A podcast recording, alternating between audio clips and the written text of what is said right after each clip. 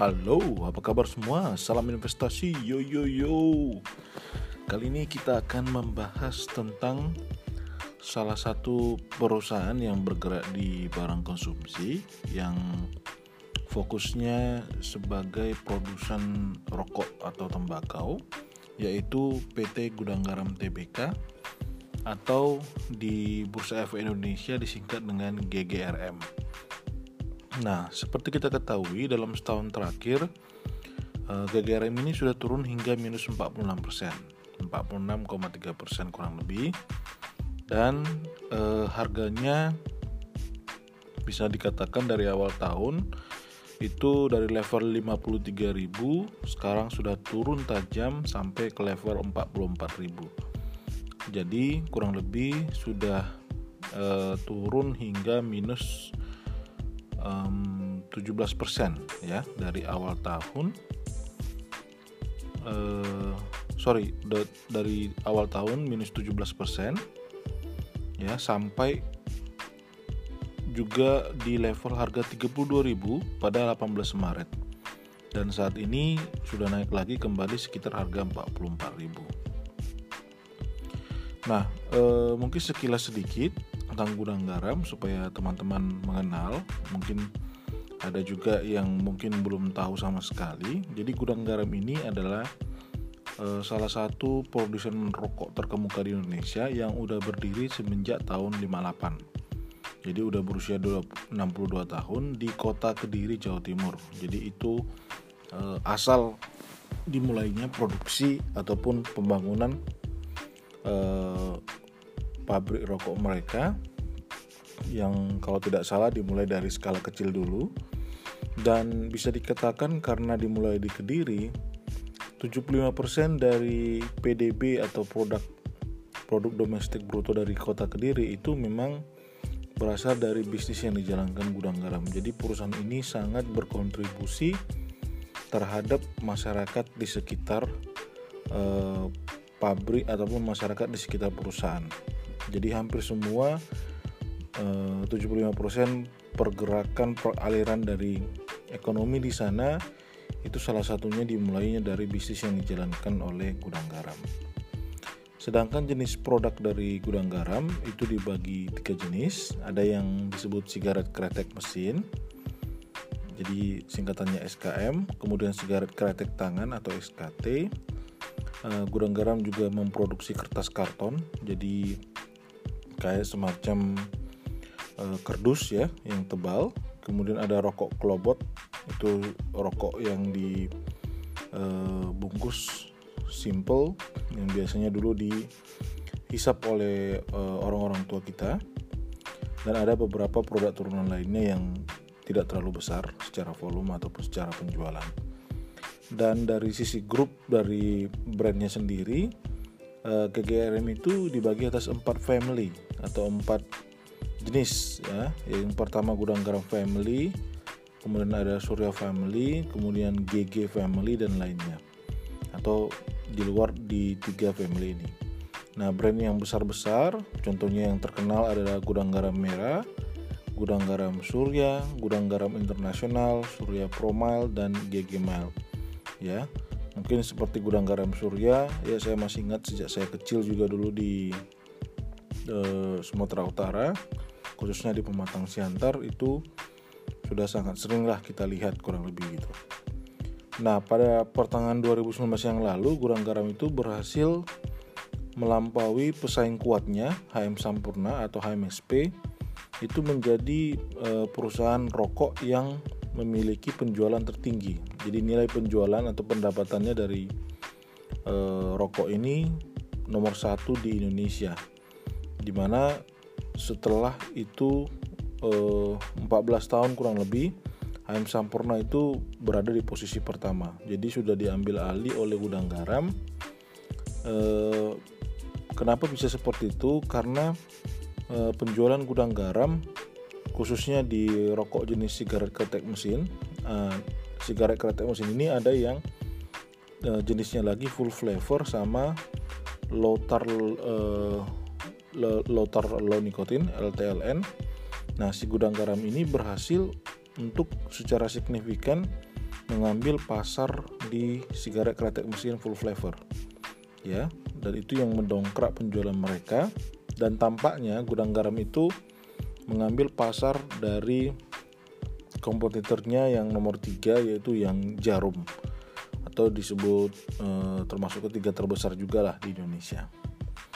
Namun sayangnya nih ya, walaupun penjualan dari gudang garam sudah melampaui HM Sampurna semenjak pertengahan 2019, dari sisi laba bersih gudang garam itu masih lebih rendah dari HM Sampurna. Artinya walaupun penjualan lebih tinggi tapi eh, tampaknya HM Sampurna masih lebih efisien sehingga laba bersih HM Sampurna lebih besar dibandingkan gudang garam. Nah, hingga akhir tahun 2019 itu gudang garam sudah punya karyawan 30.000 lebih.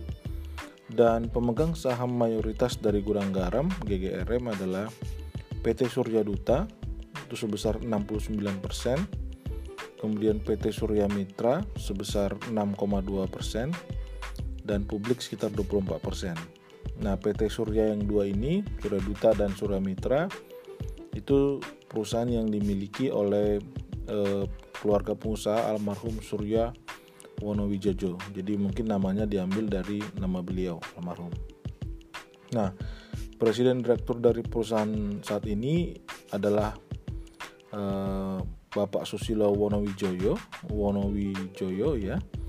ya. Beliau adalah generasi kedua dari keluarga tersebut dan sempat di tahun 2018 yang lalu berdasarkan versi Forbes uh, beliau mencapai urutan kedua nomor terkaya di Indonesia. Dan saat ini Presiden Komisaris dari Gudang Garam adalah Ibu Juni Setiawati Wonowijoyo yang juga merupakan saudara perempuan dari Bapak Susilo Wonowijoyo. Nah, gudang garam ini punya banyak anak usaha yang cukup banyak ya. Terhitung itu ada 10 anak usaha dengan kepemilikan langsung dan 11 cucu usaha dengan kepemilikan tidak langsung ya. Bahkan ada e, anak usaha dan cucu usaha itu bergerak di luar industri tembakau seperti jasa transportasi, e, kemudian Eh, jasa transportasi udara tidak terjadwal, hiburan, konstruksi, investasi, dan uh, pengusahaan objek wisata. Kemudian di ada satu anak usaha yaitu PT Surya Abadi Semesta itu bergerak di industri rokok elektrik. Mungkin mereka menyiapkan ini untuk uh, produksi rokok di masa depan yang mungkin nanti ke depannya akan lebih banyak ke rokok elektrik. Nah, kemudian per 15 April bulan lalu itu eh, Gudang Garam bekerjasama dengan Angkasa Pura melakukan ground eh, breaking pembangunan bandara udara di dengan nama Doho di Kediri eh, lewat anak usaha dari PT Surya Doho Investama eh, yang dimiliki sahamnya 99,99 ,99, eh, dari Gudang Garam. Uh, di mana bandara Doho ini nantinya akan menjadi bandara alternatif di Jawa Timur yang tujuannya untuk mempercepat pembangunan daerah Kediri secara khususnya dan Jawa Timur secara umumnya. Jadi bisa dikatakan investasi ini tidak berhubungan langsung dan e, terhadap penjualan dari perusahaan. Nanti akan kita berikan komen selanjutnya. Nah, kalau kita lihat kinerja gudang garam di kuartal pertama 2020, jadi di kuartal pertama 2020 gudang garam masih mampu mencatatkan penjualan tumbuh 4% walaupun eh, mulai akhir Januari ada kondisi pandemi COVID-19 yang menyebabkan banyak industri kehilangan pasar bahkan harus melakukan pengurangan karyawan.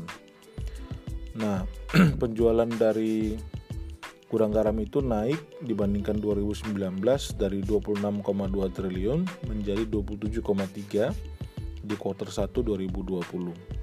Jadi memang secara sektor e, barang konsumsi ya termasuk yang rokok ini merupakan sektor yang cukup bertahan yang dampaknya kecil dengan adanya pandemi COVID-19.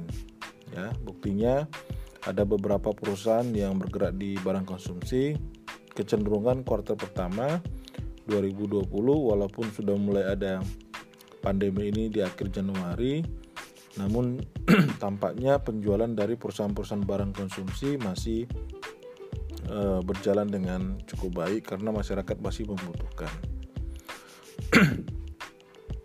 nah, kalau kita lihat dari penjualan gudang garam di 2020 ini di kuartal pertama itu didominasi oleh pasar domestik sebesar 98,8 persen atau 26,9 triliun dalam rupiah dan sisanya diekspor. Jadi ekspornya hanya sekitar 1,2 eh, persen atau 325 miliar.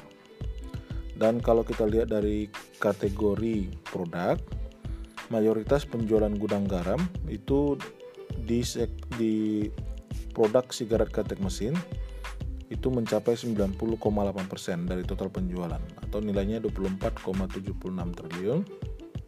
Kemudian sigaret kretek tangan atau SKT 7,9% dan sisanya ada yang kecil yaitu penjualan kertas karton 1,2% dan lainnya adalah rokok klobot dan produk-produk turunan lainnya yang tidak terlalu besar.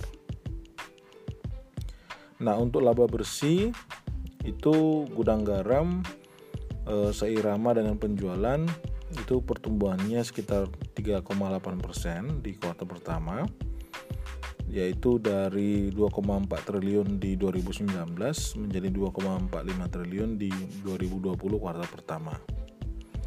Dan earning per share atau EPS dari GGRM itu kalau disetahunkan mencapai 5.703 ya per lembar sahamnya.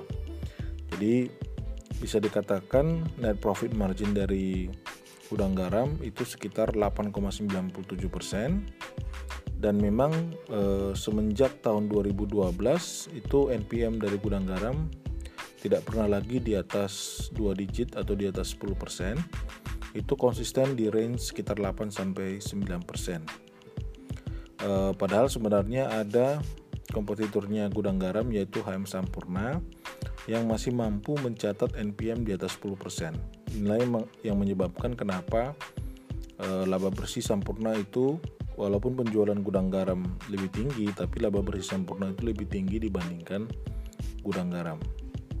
Biasanya kami sendiri itu menggunakan rasio NPM itu untuk perusahaan yang kita anggap bersih, eh, baik dan efisien itu adalah NPM atau profit margin di atas 10%.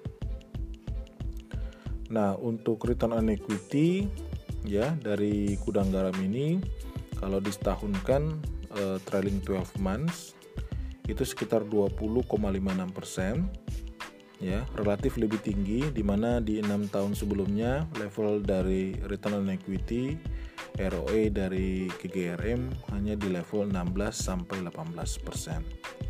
Nah, bagaimana prospek dan valuasi dari saham Gudang Garam?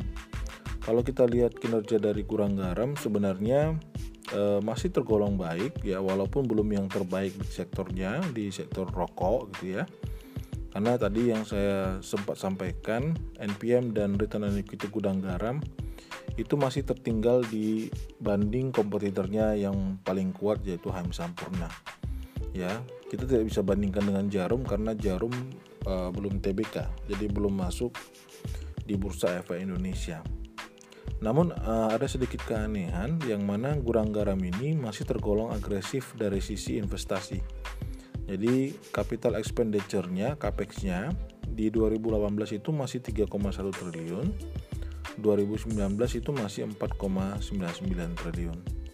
Padahal seperti kita ketahui, industri rokok itu sebenarnya sudah tidak bertumbuh lagi. Jadi per tahun itu hanya sekitar di angka 310 sampai 320 miliar batang per tahunnya. Bahkan berdasarkan studi yang pernah dilakukan Ernest N. Young itu cenderung turun per tahunnya ya karena ada kenaikan di rokok uh, ilegal di mana di 2018 menurut EY itu kurang lebih mencapai 12%. Artinya eh, eh, capex yang dilakukan gudang garam itu eh, belum tentu bisa menaikkan penjualan. Jadi bisa jadi penjualan gudang garam di yang menyebabkan itu naik salah satunya adalah mengambil pasar dari kompetitor Ya, kalau mengambil pasar dari kompetitor, tentu di sana ada yang terjadi disebut dengan perang harga. Ya, mengingat eh, perokok dewasa itu di Indonesia masih sensitif dengan harga. Jadi pelanggan itu masih mudah untuk berpindah produk kalau ditawarkan ke produk lebih murah. Jadi mungkin ini menyangkut ke daya beli ya. Nah, tentu kalau sudah perang harga untuk perusahaan sendiri sebenarnya itu kurang bagus karena itu bisa menggerus profit margin dari perusahaan dalam jangka panjang. Nah, eh, kita juga melihat bahwa rencana investasi untuk membangun bandara udara eh, Doho itu yang berlokasi di Kediri yang sudah dilakukan groundbreaking di 15 April kemarin itu nggak punya dampak positif terhadap kinerja perusahaan ya. Karena perusahaan ini bergerak di bidang industri rokok dan GGRM sendiri manajemennya itu nggak berpengalaman di industri konstruksi dan bisnis bandara.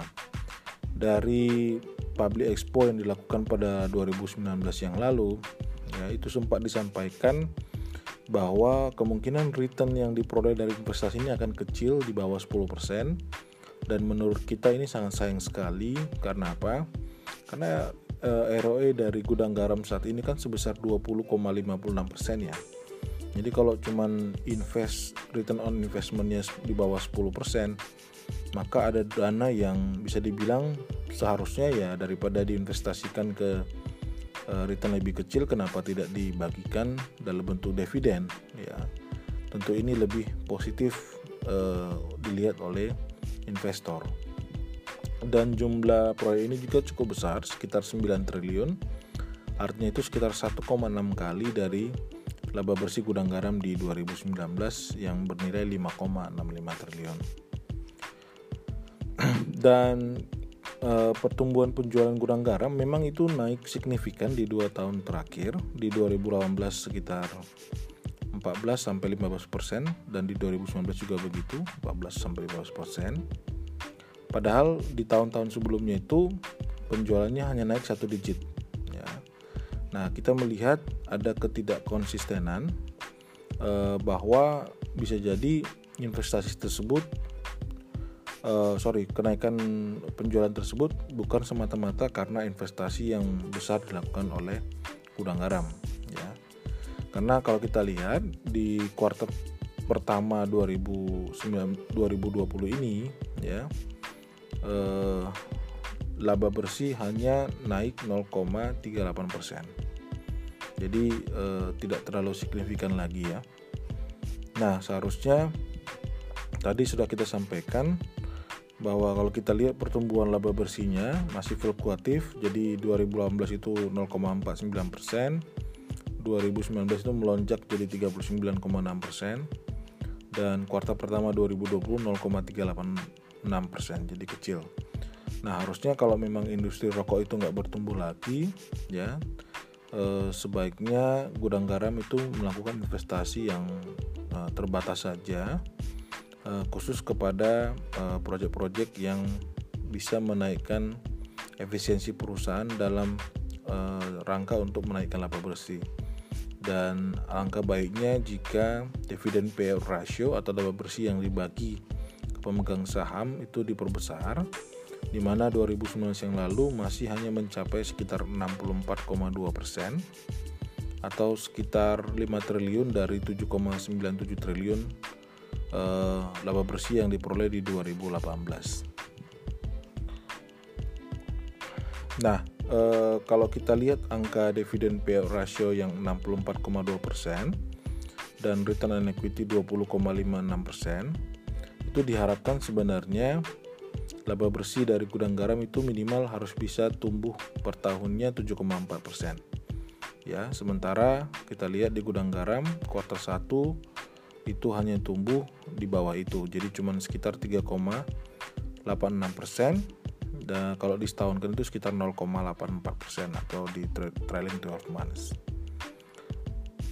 Nah dengan kondisi eh, produk domestik bruto atau PDB Indonesia yang akan turun di 2020 ini alangkah baiknya jika manajemen gudang garam itu menahan investasi dengan jumlah besar Nah, kalau kita masuk ke valuasi dengan menggunakan price earning ratio dalam lima tahun terakhir gudang garam itu memiliki eh, price earning ratio di angka eh, rendah itu 13,9 kali. Jadi dengan harga gudang garam 44.125 itu berada pada per 7,8 kali. Jadi sudah termasuk diskon sebenarnya.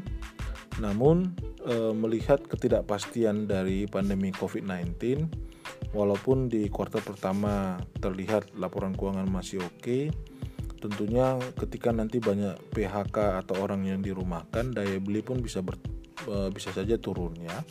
Walaupun mungkin tidak terlalu signifikan jadi ada baiknya eh, pemegang atau calon pemegang saham dari gudang garam bisa sabar menunggu, kalaupun mau melakukan pembelian bertahap sambil menunggu melihat laporan kuartal kedua. Karena apa?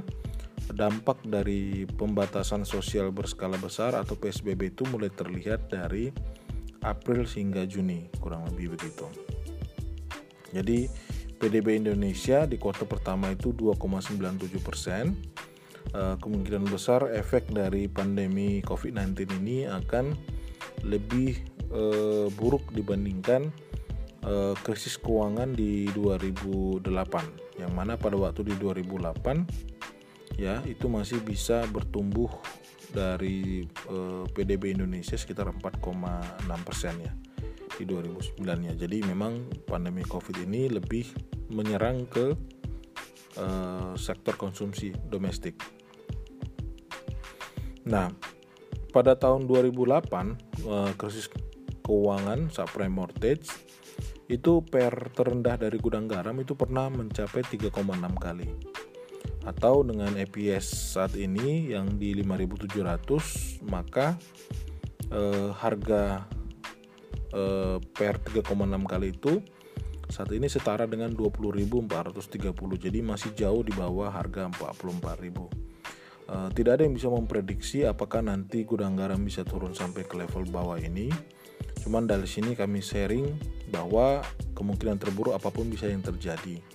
Artinya akan sangat bijak kalau uh, uh, investor ataupun Anda yang berencana untuk uh, melihat saham ini sebagai saham yang akan Anda koleksi itu tetap menjaga sejumlah cash ya sampai kurang lebih di kuartal ketiga masuk kuartal ketiga Ya, jangan terburu-buru, siapa tahu nanti Anda bisa memperoleh kesempatan di harga yang cukup diskon. Kalau Anda yang sudah sempat masuk, nggak usah terlalu khawatir kalau memang tidak punya cash lagi. Uh, duduk diam saja karena sebenarnya per tinggi atau harga premium dari gurang garam itu di atas 90.000 per lembar saham. Nah, sekali lagi uh, disclaimer on, semua keputusan beli dan jual itu ada di tangan para pembaca. Tujuan kami sharing analisa ini untuk memberikan edukasi dengan harapan itu bisa memberi contoh kepada para investor di pasar modal Indonesia bahwa sebelum membeli dan menjual saham sebaiknya kita mengenal perusahaan, bagaimana kinerjanya dan bagaimana prospek dan menghitung valuasi dari perusahaan tersebut untuk menghindari kita berspekulasi di pasar saham. Terima kasih sudah mendengarkan proses kami. Salam investasi.